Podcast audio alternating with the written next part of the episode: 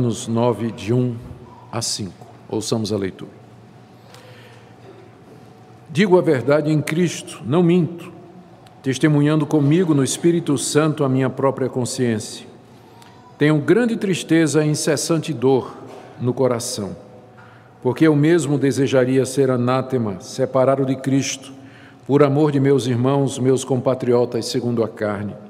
São israelitas, pertence-lhes a adoção e também a glória, as alianças, a legislação, o culto e as promessas. Deles são os patriarcas, e também deles descende o Cristo, segundo a carne, o qual é sobre todos, Deus bendito para todo sempre. Amém.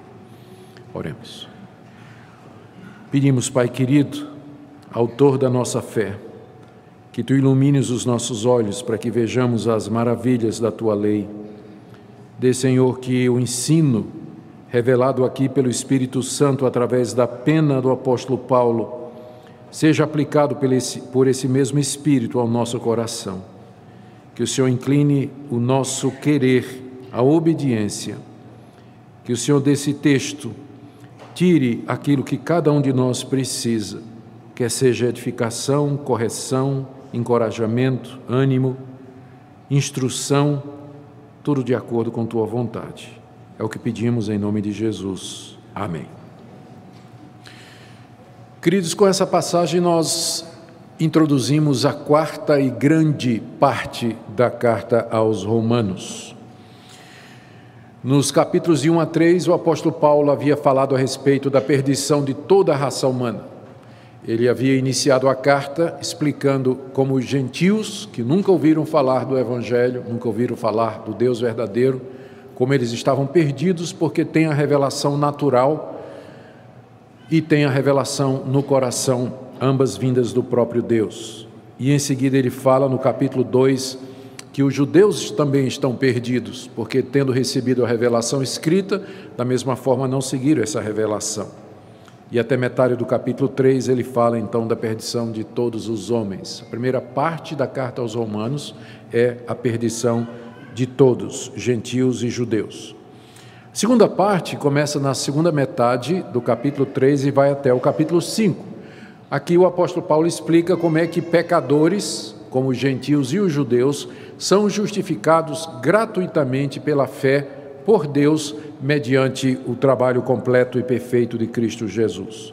Ele trata disso nos capítulos 3, 4 e 5. Depois, nos capítulos seguintes, 6, 7 e 8, Paulo fala de que maneira estas pessoas, pecadores, que foram justificados pela fé, eles devem viver aqui nesse mundo.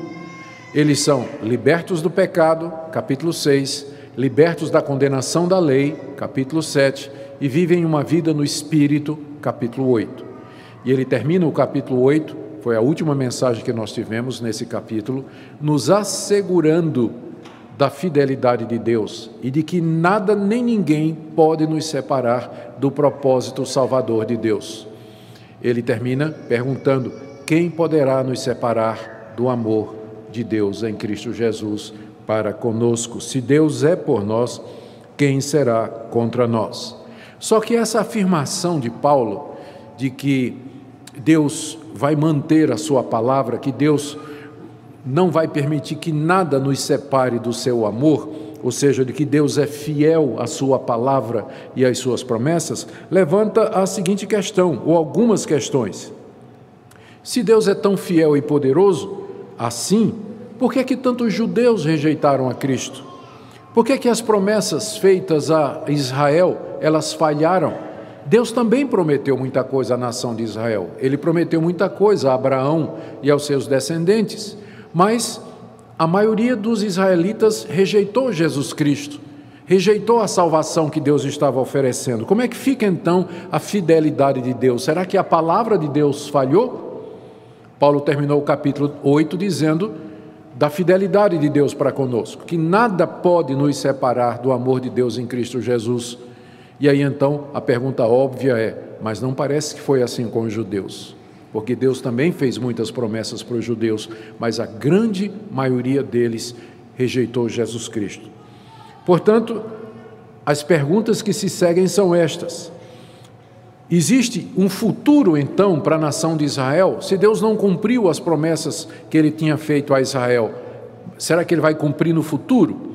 Existe ainda um lugar para a nação de Israel nos planos de Deus? Essa rejeição dos judeus a Cristo é uma rejeição final e definitiva?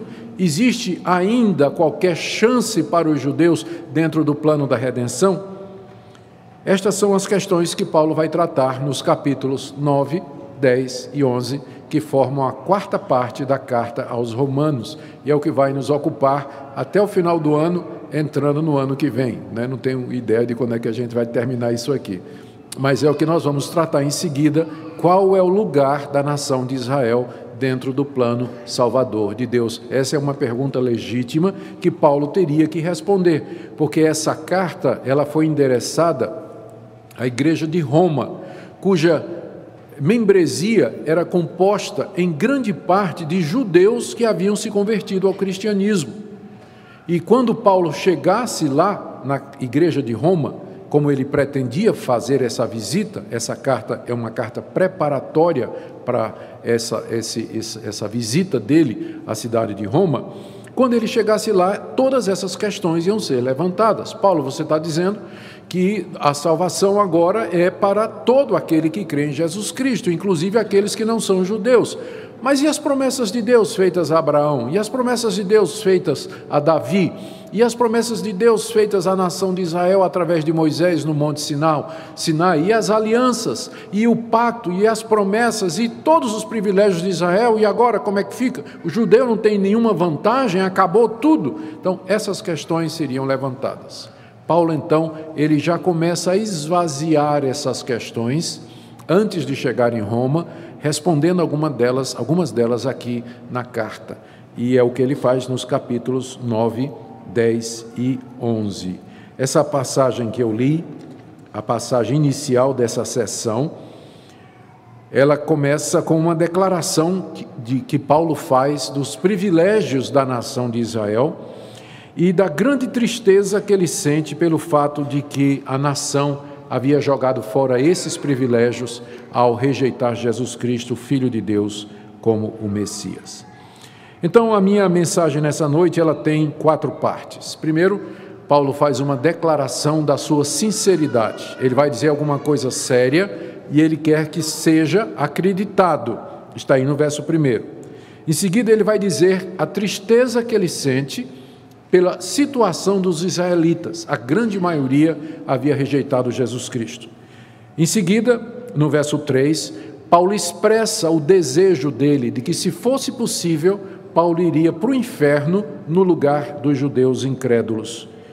E aí, nos versos 4 e 5, ele faz uma enumeração de pelo menos 9 privilégios que a nação recebeu da parte de Deus e que rejeitou ao negar Jesus como o Messias prometido.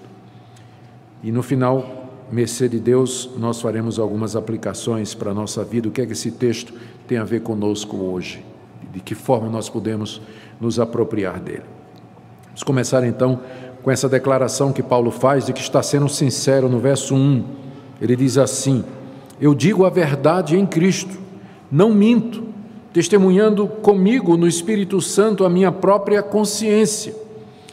As declarações que Paulo vai fazer em seguida, a partir do verso 2, são tão intensas e soariam tão incríveis para os judeus que ele sentiu que precisava solenemente reforçar o fato de que ele estava dizendo a verdade. Porque para os judeus, Paulo era um traidor da nação de Israel, porque Paulo pregava que a lei havia passado em Cristo. Paulo pregava que os sacrifícios haviam sido terminados com a vinda de Cristo Jesus. Paulo dizia que o templo não era mais o local onde Deus era para ser adorado, mas em todo local nós somos o templo. Deus não habita mais em templos feitos por mãos humanas. O povo de Deus é o templo. Ele ensina isso o tempo todo. E pior, Paulo tomou essa mensagem, essas promessas que Deus tinha feito a Abraão, Isaque e Jacó, e agora pregava a outras nações. Paulo foi pregar aos gentios, foi anunciar as boas notícias da salvação a um povo que não era o povo de Deus. Tudo isso faria com que as declarações de Paulo que vem em seguida soassem incríveis, inacreditáveis aos ouvidos de todos aqueles judeus que estavam em Roma, especialmente na igreja.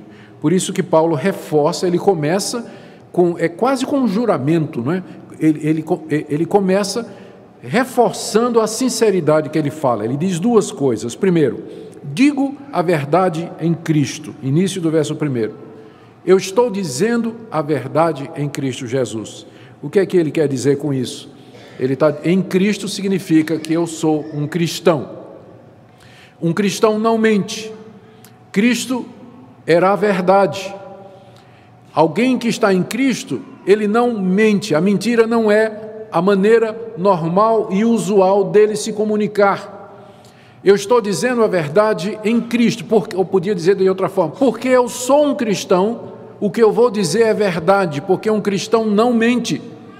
Eu estou em Cristo, digo a verdade, como convém àquela pessoa que professa a fé em Cristo Jesus, ou seja, querendo que os seus leitores acreditem no que ele vai dizer, Paulo primeiro apela para o fato de que ele está em Cristo Jesus, e que é incompatível com a pessoa de Cristo, que um seu discípulo fique contando mentira, ou falseando os fatos, ou dando uma ideia errada da verdade, ou escondendo a realidade. Digo a verdade em Cristo, estou na presença de Cristo, Ele me conhece, eu não posso mentir, Ele conhece o meu coração, conhece a minha consciência. É como se Paulo quase que estivesse chamando Cristo como testemunha ao lado dele, para dizer assim, o que eu estou declarando a vocês é a verdade, porque eu estou em Cristo, eu chamo a Cristo como testemunha do que o que eu vou dizer é verdade. Veja como é solene essa afirmação. E lembrem do que disse Jesus, seja a tua palavra, sim, sim, não, não. Então ele chama Cristo como testemunha do que o que ele vai dizer é verdade. A segunda parte dessa declaração solene, ainda no verso 2, é quando ele diz assim, testemunhando comigo no Espírito Santo a minha própria consciência. Primeiro, ele apelou para Cristo como testemunha e agora ele apela para o testemunho do Espírito Santo na sua própria consciência. É como se ele dissesse que ele está com a consciência tranquila e que o próprio Espírito Santo testifica na consciência dele de que o que ele está dizendo é verdade. Essa palavra que ele usa aqui, que o Espírito Santo testemunha comigo na minha consciência, é uma expressão similar àquela que ele usou no capítulo 8, quando ele disse que o Espírito Santo testifica com o nosso espírito de que nós somos filhos de Deus. Todo crente verdadeiro sabe o que é isso, ele tem uma consciência iluminada pelo Espírito Santo, e o Espírito Santo diz ao crente quando ele está falando a verdade e quando ele está mentindo. Se a luz vermelha não acende na sua consciência, quando você diz uma mentira, alguma coisa está errada. Porque a consciência do cristão, o Espírito Santo testifica com a consciência do cristão. Ele diz lá dentro do coração, quando o cristão está dizendo a verdade ou não. Então você sabe quando você está mentindo. O Espírito Santo diz a você. Paulo está afirmando aqui, nesse exato momento, o Espírito Santo está testificando no meu coração que eu estou dizendo a verdade. Porque eu sou cristão e o Espírito Santo me testifica dessa verdade. Em resumo, o que Paulo está dizendo aqui é o seguinte, o que eu digo é verdade. Eu sou de Cristo e não minto. Pois a minha consciência, que é controlada pelo Espírito Santo, também me afirma que eu não estou mentindo. Que juramento solene, que palavra solene de Paulo, introdutória do que ele vai dizer. E quando nós chegamos no verso 2, aí fica claro, porque é que Paulo preferiu prefaciar o que ele vai dizer com essa declaração de verdade e de sinceridade, porque o que ele vai dizer aqui, com certeza soaria como mentiroso, ou falso, ou hipócrita, aos ouvidos de um judeu que achava que ele era traidor. O que é que ele diz? Está aqui no verso 2, e a segunda parte da nossa mensagem, ele expressa o que ele sente pelos judeus incrédulos, por aqueles israelitas que negaram a Cristo. Ele diz, verso 2, eu tenho grande tristeza e incessante dor no coração. Ah, mentiroso, Deixa disso, Paulo, tu não sente nada pela nossa nação. Se tu sentisse alguma coisa pela nossa nação, você não estaria pregando para os outros povos, você não estaria falando contra o templo, falando contra a lei, falando contra os sacrifícios. Não, não, eu digo a verdade em Cristo, eu não minto, o Espírito Santo testifica comigo, eu tenho uma grande tristeza no meu coração, e uma grande tristeza e uma dor incessante no meu coração por conta da rejeição do meu povo. Era isso que Paulo sentia diante daquela situação. Grande tristeza, não era uma tristeza pequena, não, era uma tristeza grande. Paulo vivia de luto pela situação do seu povo, vivia de luto pela rejeição dos judeus. E não somente isso, ele acrescenta ainda que ele sentia uma dor incessante no coração. A palavra que é usada aqui para dor, que Paulo usou para dor, era uma palavra que era frequentemente usada no grego daquela época para se referir à dor causada por uma fratura de um osso ou um corte causado por uma espada, uma dor física muito intensa, que Paulo usa para se referir à dor emocional que ele sente. E ele acrescenta duas coisas: era uma dor incessante, ou seja, era uma dor que não parava, ele acordava com ela, ia dormir com ela. A gente sabe que quando a gente tem alguma expectativa de que a dor vai parar, a gente suporta bem. É até assim que a gente consegue convencer os nossos filhos a tomar vacina, né? Ou levar uma injeção. É só uma picadinha, vai passar logo. Aí a gurizada aceita. Mas e quando é uma dor incessante? Que era o que Paulo sentia na sua alma, uma incessante dor, e ele acrescenta no coração. O coração é a sede da existência humana na linguagem bíblica, ou seja, é alguma coisa que eu sinto no mais íntimo do meu coração, essa dor incessante por conta do que está acontecendo com o meu povo. E são três coisas que fazem com que Paulo vivesse num estado constante de luto e de dor angustiante no seu interior por conta da sua nação. Primeiro, o fato de que a grande maioria dos israelitas rejeitou Jesus Cristo. Jerusalém, em peso, gritou: crucifica-o! Os líderes da nação judaica o rejeitaram, consideraram endemoniado, falso profeta, e o entregaram aos romanos. Depois perseguiram os discípulos de Cristo, os apóstolos. O livro de Atos nos traz essa narrativa. Prenderam, chicotearam, conseguiram que Herodes decapitasse Tiago. Mais adiante perseguiram o apóstolo Paulo, em todo lugar onde ele ia. Prenderam Paulo, chicotearam, apedrejaram, expulsaram da cidade e finalmente haveriam de entregá-lo como criminoso político ao Império Romano.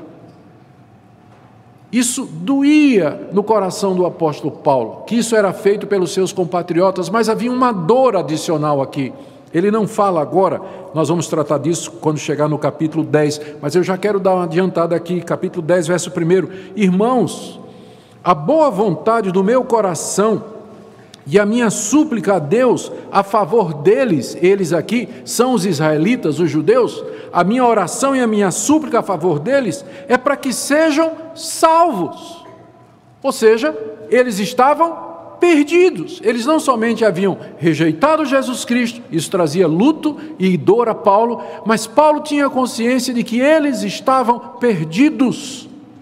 Eles seriam condenados ao sofrimento eterno, longe de Cristo, longe de Deus, sem perdão, no inferno eterno. E isso, terceiro ponto, diante dos grandes privilégios que a nação teve e que Paulo enumera dos versos 4 do verso 4 até o verso 5, como nós iremos ver. Então Paulo carregava isso, essa dor no peito incessante, esse luto por conta dos seus compatriotas, dos israelitas. Paulo era um israelita, ele era da tribo de Benjamim, ele era descendente de Abraão, ele sentia tudo isso por conta do seu povo, porque havia rejeitado o Messias, a ponto de que alguns estudiosos acham de que essa expressão de Paulo, essa grande tristeza e essa incessante dor no coração, nada mais são de que o famoso espinho na carne que ele menciona na 2 aos Coríntios, capítulo 12. Ele lá diz que foi posto um espinho na carne dele, um mensageiro de Satanás para o esbofetear, a fim de que ele não se exaltasse. Alguns comentaristas acham que o espinho na carne de Paulo era essa dor incessante que ele sentia, e esse luto que ele levava na alma pela rejeição do seu próprio povo com respeito ao Messias e da mensagem que ele pregava. É por isso que ele precisou, no início, dizer assim: eu estou dizendo a verdade, chamo Cristo como testemunha e o Espírito Santo de que eu estou dizendo a verdade. O que eu sinto por vocês, mesmo que vocês rejeitaram o Messias, mesmo que vocês me perseguiram, mesmo que vocês me apedrejaram e me rejeitaram, o que eu sinto por vocês é um luto constante e uma dor incessante no meu coração. Tal era o sentimento de Paulo com relação aos seus compatriotas. Mas o que é mais surpreendente, aqui a terceira parte da minha mensagem, está no verso 3, é o desejo de Paulo com relação a esses judeus incrédulos. No verso 2 ele diz que sentia uma grande tristeza e uma dor sem fim, mas aqui no verso 3, olha o que ele diz: porque eu mesmo desejaria ser anátema, separado de Cristo, por amor de meus irmãos, meus compatriotas, segundo a carne. Isso é mais inacreditável do que a primeira parte. O que Paulo está dizendo aqui é o seguinte: se fosse possível, se isso trouxesse a salvação do meu povo, eu trocaria de lugar com eles, eu iria ao inferno no lugar deles. Ele faz isso com duas expressões. Primeiro, eu desejaria ser anátema. A palavra anátema significa amaldiçoado. É aquela mesma palavra que ele usa lá em Gálatas 1, quando ele diz assim, que mesmo que venha um anjo do céu, ou eu mesmo, que pregue um evangelho diferente desse que já foi anunciado a vocês, que seja anátema, que seja maldito, maldito por Deus. E se é maldito por Deus, portanto, está destinado à condenação e à destruição. É a mesma palavra que Paulo usa aqui para dizer: eu tenho vontade, eu tenho desejo de me tornar maldito no lugar do meu povo, se pudesse, dessa forma, salvá-los da condenação e da destruição eternas. Eu quisera ser anátema por conta dos judeus incrédulos. Segunda coisa que ele diz: eu queria ser separado de Cristo, se isso fosse trazer união com Cristo para o meu povo.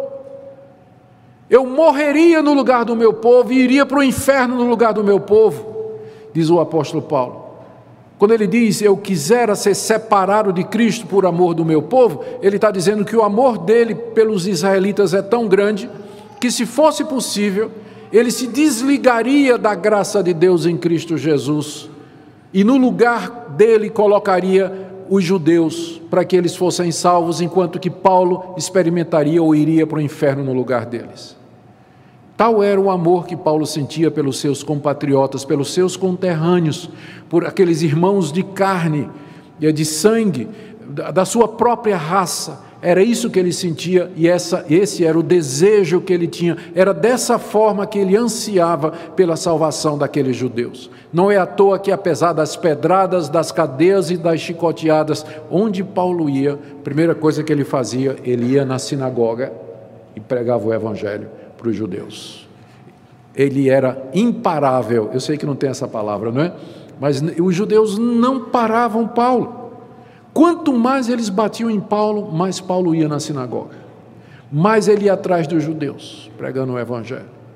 Tal era o amor e a compaixão que ele sentia por estes seus irmãos de sangue.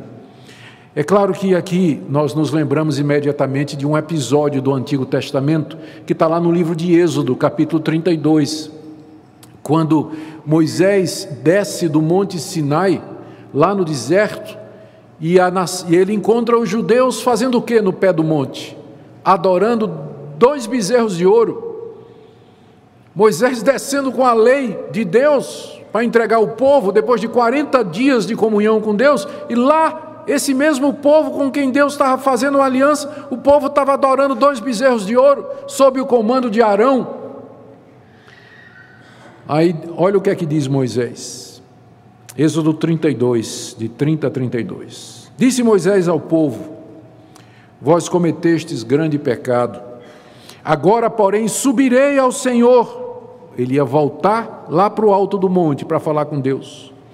E porventura farei propiciação pelo vosso pecado. Tipo, quem sabe eu consiga convencer Deus a perdoar vocês.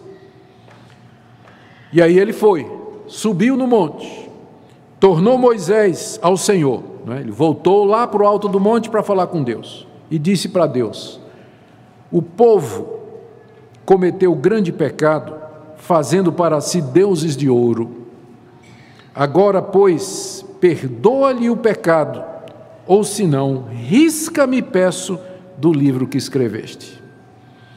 Moisés disse a Deus isso: ou o Senhor perdoa esse povo, ou o Senhor risca o meu nome do livro da vida. É a mesma coisa que Paulo está fazendo aqui. Ele está dizendo: se fosse possível, eu daria a minha vida. Mais do que isso, eu suportaria as penas eternas, se isso trouxesse salvação para a minha nação. Tal era o amor e a compaixão que Paulo tinha por aquelas pessoas. Mas agora chegamos no ponto 4, onde nós vemos a causa mais profunda dessa disposição de Paulo de trocar de lugar com os judeus incrédulos, pelos quais ele sentia um luto constante e uma dor incessante no coração. Nos versos 4 e 5, Paulo enumera os privilégios que a nação de Israel havia recebido. E é isso que entristece o apóstolo Paulo mais do que qualquer outra coisa. É que essa nação que virou as costas para Jesus Cristo não era uma nação qualquer, mas era o próprio povo de Deus, o povo que recebeu privilégios, privilégios inumeráveis ou indizíveis, comparados com a situação das nações que viviam em trevas naquela época. Olha só os 9 privilégios que Paulo enumera, começando no verso 4, ele diz: são israelitas. Israelita é um nome étnico da raça que descende de Israel, que é o mesmo Jacó. Ou seja, eles são dessa raça que o Senhor escolheu. O Senhor não escolheu nenhuma outra raça, mas os descendentes de Jacó, leia-se Abraão, Isaac e Jacó, os 3 patriarcas, são israelitas. Eles fazem parte dessa raça escolhida. Segundo, ainda no verso 4, pertence-lhes a adoção aqui é a adoção de filhos. De todas as nações do Antigo Oriente, Deus escolheu apenas a nação de Israel, e os adotou como sendo filhos seus, como sendo povo seu, e não foi por mérito, não foi porque os judeus eram melhores do que os assírios, os egípcios, os mesopotâmios, os babilônicos, os sumérios ou os cananeus, nações maiores e mais poderosas. Deus foi exatamente pegar uma naçãozinha composta de 12 tribos nômades, pastores, errantes, que não tinham uma terra própria, e Deus os adotou como seus filhos. Não era por mérito, foi por graça soberana que Ele escolheu os filhos de Abraão, porque tinha nações maiores, mais poderosas, que Deus poderia ter escolhido, mas Deus adotou somente os judeus e deixou de fora todas as outras nações com seus milhões de habitantes. A nação de Israel era um tiquinho assim, comparado com o grande reino babilônico, por exemplo. A eles pertence a adoção. Terceiro, ainda no verso 4, a eles pertence a glória, ou seja, Deus revelou a sua glória somente à nação de Israel. Foi a nação de Israel que Deus revelou os seus milagres no deserto durante 40 anos, foi a nação de Israel que Deus realizou grandes e sinais contra os deuses do Egito, foi para a nação de Israel que Deus apareceu numa coluna de nuvem durante o dia e numa coluna de fogo durante a noite, foi a nação de Israel que Deus manifestou sua glória no alto do monte Sinai, descendo sobre o monte na nuvem, com raios e trovões e relâmpagos, a ponto de que o monte todo tremia. Somente a nação de Israel viu a glória de Deus. Em quarto lugar, ainda no verso 4, Paulo menciona: a eles pertencem as alianças. A aliança é um compromisso, é um pacto entre duas pessoas em que elas se comprometem em termos de privilégios e obrigações. Deus chamou a nação de Israel, os filhos de Abraão, e fez um pacto com eles, fez uma aliança com eles, que envolvia obediência, privilégios, bênçãos, condições. Deus se deu à nação de Israel como sendo Deus, e Ele recebeu a nação de Israel como se fosse um povo. Deus não fez isso com os egípcios, Deus não fez isso com os babilônicos, não fez isso com os assírios, não fez isso com os filisteus, com os amorreus, com os cananeus, os habitantes da Palestina, não! Deus fez isso somente com a nação de Israel, o povo com quem Ele fez um pacto, uma aliança. E junto com a aliança, Deus deu, em quinto lugar, a legislação, a lei de Deus, a santa lei de Deus, foi dada somente aos judeus, os 10 mandamentos, mostrando a santidade de Deus, as leis referentes aos sacrifícios, de que maneira os judeus poderiam ter perdão de pecados através do sacrifício de animais, o ministério dos sacerdotes funcionando como mediadores entre o povo e Deus, as leis a respeito da terra, do convívio com o próximo, leis a respeito do casamento, da propriedade, do dinheiro, do uso da terra, leis sábias, leis boas, como nenhuma outra nação tinha. Deus revelou toda a sua sabedoria e santidade somente à nação de Israel.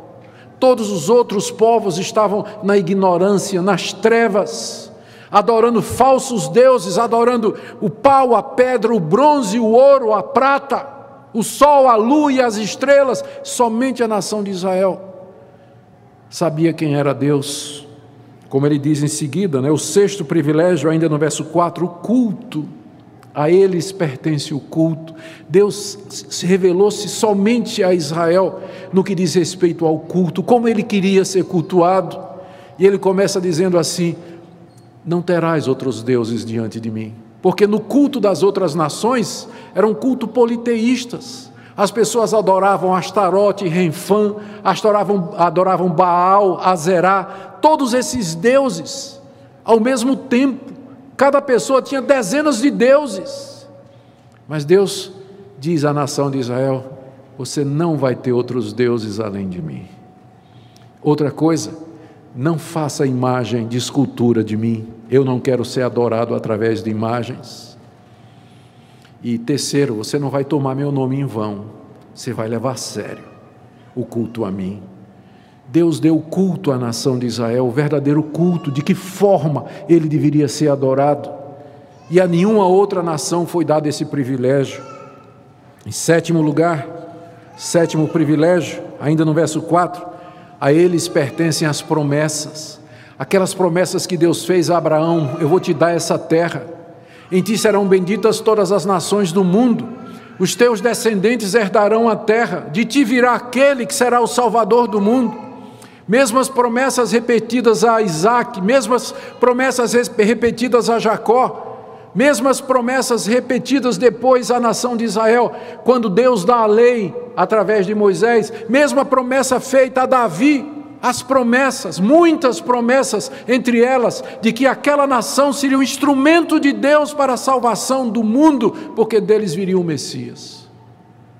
Deus não fez essas promessas a outros povos, mas somente à nação de Israel.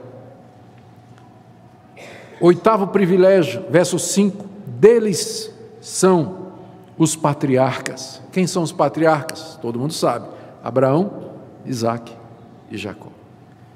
Os patriarcas, aqueles monumentos de fé, pessoas que marcaram a história, homens de referência, eles são do povo de Deus, são israelitas, é deles que vêm os patriarcas com quem ou a quem Deus fez todas essas promessas e as ratificou.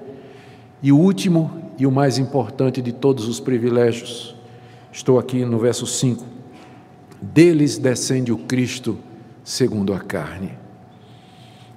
O Messias, o Salvador do mundo, ele veio dos judeus. Jesus de Nazaré era da tribo de Judá, ele era descendente de Davi, ele era um israelita, ele era filho de Abraão, e era ele o Salvador do mundo. Deles, dos judeus, descende o Cristo segundo a carne. E Paulo acrescenta alguma coisa incrível, dizendo o qual é sobre todos, esse Cristo, ele é sobre todos, Deus bendito para todos sempre. Depois dele ter dito que o Cristo, segundo a carne, veio dos judeus, Paulo sentiu necessidade de enfatizar a natureza divina de Cristo. Ele não somente é homem, segundo a carne, ele veio de Davi, mas ele é sobre todos Deus bendito eternamente. Essa é uma das passagens do Novo Testamento que se refere a Cristo como sendo Deus. Não são muitas explícitas como essa. Então lembra dessa passagem da próxima vez que você conversar com seu amigo testemunho de Jeová. Cristo é chamado claramente de Deus aqui. E aqui, olha o privilégio, Deus um dia resolveu visitar a sua criação, visitar a humanidade, e ele veio, que raça ele escolheu em que, ele encarnou, em que tipo de gente? Num judeu. Ele tomou a forma de um judeu, foi a raça que ele escolheu para se manifestar, ele não se encarnou como um egípcio, ele não se encarnou como um filisteu, ele se encarnou como um israelita. Deles descende o Cristo, que é Deus eterno sobre todos. Que grandes privilégios essa nação não recebeu, meus irmãos. Vocês podem agora entender a dor de Paulo, o luto de Paulo, e a dor inconstante, constante no coração dele, incessante, quando ele vê que essa nação que recebeu todos esses privilégios, na hora que o Messias chegou, na hora que as promessas se cumpriram, na hora que as alianças se ratificaram, na hora que toda a legislação chegou ao seu final, a nação virou as costas, veio para o que era seu, e os seus não o receberam. Por isso Paulo vivia de luto com relação ao seu povo. O que é que isso tudo significa para nós hoje? Eu queria tirar pelo menos 4 lições para nós, para encerrar. Essa passagem, em primeiro lugar, nos ensina, de uma maneira muito clara, que rejeitar Cristo trará como consequência a perdição eterna. É óbvio, é óbvio. Se você rejeitar Cristo, você vai sofrer a perdição eterna. É isso que fazia com que Paulo chorasse pelo seu povo. Não é apenas porque eles rejeitaram, tiveram uma opinião diferente, não era apenas uma questão de divergência de opinião, não, era algo mais profundo. Paulo sabia que ao rejeitar Jesus Cristo, os judeus estavam perdidos. Gente, e aqui eu quero dar uma palavra àqueles que pensam que os judeus, eles têm algum tipo de vantagem ou privilégio quanto à salvação, pelo fato de terem recebido tudo isso. Eles receberam todos esses privilégios, é verdade, mas esses privilégios em si, eles não garantem a salvação dos judeus, se os judeus não crerem em Jesus Cristo, porque se fosse possível, por que que Paulo estaria chorando? Por que que ele sentiria essa dor e essa tristeza? É porque, apesar desses privilégios, se o judeu não crer em Jesus como seu Senhor e Salvador, e da mesma forma você e eu, ou qualquer outra nacionalidade, nós estamos perdidos nas nossas ofensas e pecados. Não há redenção a não ser mediante Jesus Cristo.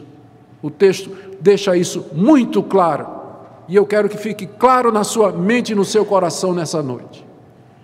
Segunda coisa, esse texto, ele nos ensina a ter sentimentos de tristeza e pesar pelos nossos compatriotas brasileiros, que até o momento continuam rejeitando a Jesus Cristo como sendo o único salvador da culpa e da condenação. Esse sentimento que havia em Paulo deveria ser o mesmo sentimento que nós deveríamos ter também pelos nossos compatriotas brasileiros, embora nós não tenhamos recebido esses privilégios que a nação de Israel recebeu. E aqui uma palavra àqueles que frequentam a igreja, como se isso fosse tudo que é o cristianismo. Há pessoas que são membros de igrejas, e eu digo dessa igreja, e que pensam que ser cristão, ser evangélico, o que Deus pede deles, é que participem de algum culto nos domingos, quando dá, contribuam eventualmente ou regularmente, ou participem de alguma atividade, e eles não sentem a menor compaixão pelo vizinho, pelo colega de trabalho, pelos amigos na escola, não sente nada, nada. Não olha para as pessoas e vem apenas como árvores caminhando, como aquele cego, que no começo ao ser curado por Jesus, Jesus perguntou, você está vendo alguma coisa? Ele disse, eu estou vendo homens caminhando como árvores, como se fossem árvores. E é assim que muitos cristãos olham para os outros, veem apenas árvores, não estão vendo almas condenadas ao inferno. São pessoas para quem o cristianismo se reduz à mera religião. Você vê o apóstolo Paulo aqui, penando, sofrendo no coração por conta da situação do seu povo. Sentimos alguma coisa parecida com isso? Ou será que o seu cristianismo é apenas uma religião centrada na sua pessoa, nas suas necessidades, naquilo que você deseja e naquilo que você quer obter da parte de Deus? Terceiro, essa passagem também nos ensina que nós temos que amar os nossos inimigos. Esse pessoal, o que eles puderam fazer para acabar com o apóstolo Paulo, eles fizeram. Ainda assim, Paulo diz, se fosse possível, eu iria para o inferno no lugar deles. Paulo está seguindo aqui os passos do seu mestre, que na cruz do Calvário disse, Pai, perdoa-lhes, porque eles não sabem o que fazem. Não deveria ser essa a disposição do nosso coração, quando as pessoas nos magoam, nos perseguem, nos ofendem? Mas o que é que a gente vê entre os cristãos? A lei de Talião, olho por olho, dente por dente, bateu, levou. Mexeu comigo, bato de volta. Falta misericórdia, compaixão, amor e perdão. Textos como esse nos mostram a profundidade do amor de Deus e do poder de Deus que pôde transformar esse judeu perseguidor que foi o apóstolo Paulo, nessa pessoa com uma alma quebrantada, cheia de amor, inclusive pelos seus perseguidores. Ele pode fazer a mesma coisa com você, em termos de lhe ensinar a perdoar quem lhe ofende, quem lhe persegue, quem lhe maltrata, quem lhe calunia, quem lhe causa mal. Não só você perdoar, mas você orar por essa pessoa e dizer, Deus, eu me coloco à tua disposição para eu ser uma bênção na vida dessa pessoa no que for possível. É nisso que o cristianismo quer nos transformar. Última coisa, Paulo nos mostra aqui que Deus é gracioso e muito bom. Ele é misericordioso, ele é compassivo. Olha o que ele fez com essa nação. Que grandes privilégios ele deu para esse povo. Mas por outro lado, essa passagem também nos mostra que se nós rejeitarmos esses privilégios, nós estamos perdidos para todo sempre. E que não há mais outro caminho ou outra possibilidade.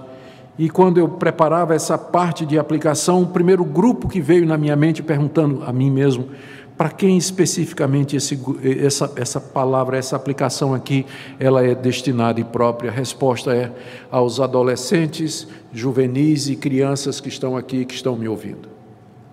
Vocês nasceram num lar evangélico. Vocês foram batizados em nome do Pai, do Filho e do Espírito Santo quando crianças, ou foram consagrados a Deus pelos seus pais. Vocês cresceram ouvindo o Evangelho, ouvindo a palavra de Deus, decorando a palavra de Deus, cercados de amor dentro de uma comunidade que em vários sentidos os protegeu durante muito tempo da influência do mundo. Vocês foram criados por pais amorosos que oraram por você, que dedicaram você a Deus desde o ventre, quando você estava no ventre de sua mãe. E você cresceu e vem crescendo com esses privilégios. Não jogue isso fora. Não jogue isso fora, mas ao contrário, agradeça a Deus por isso.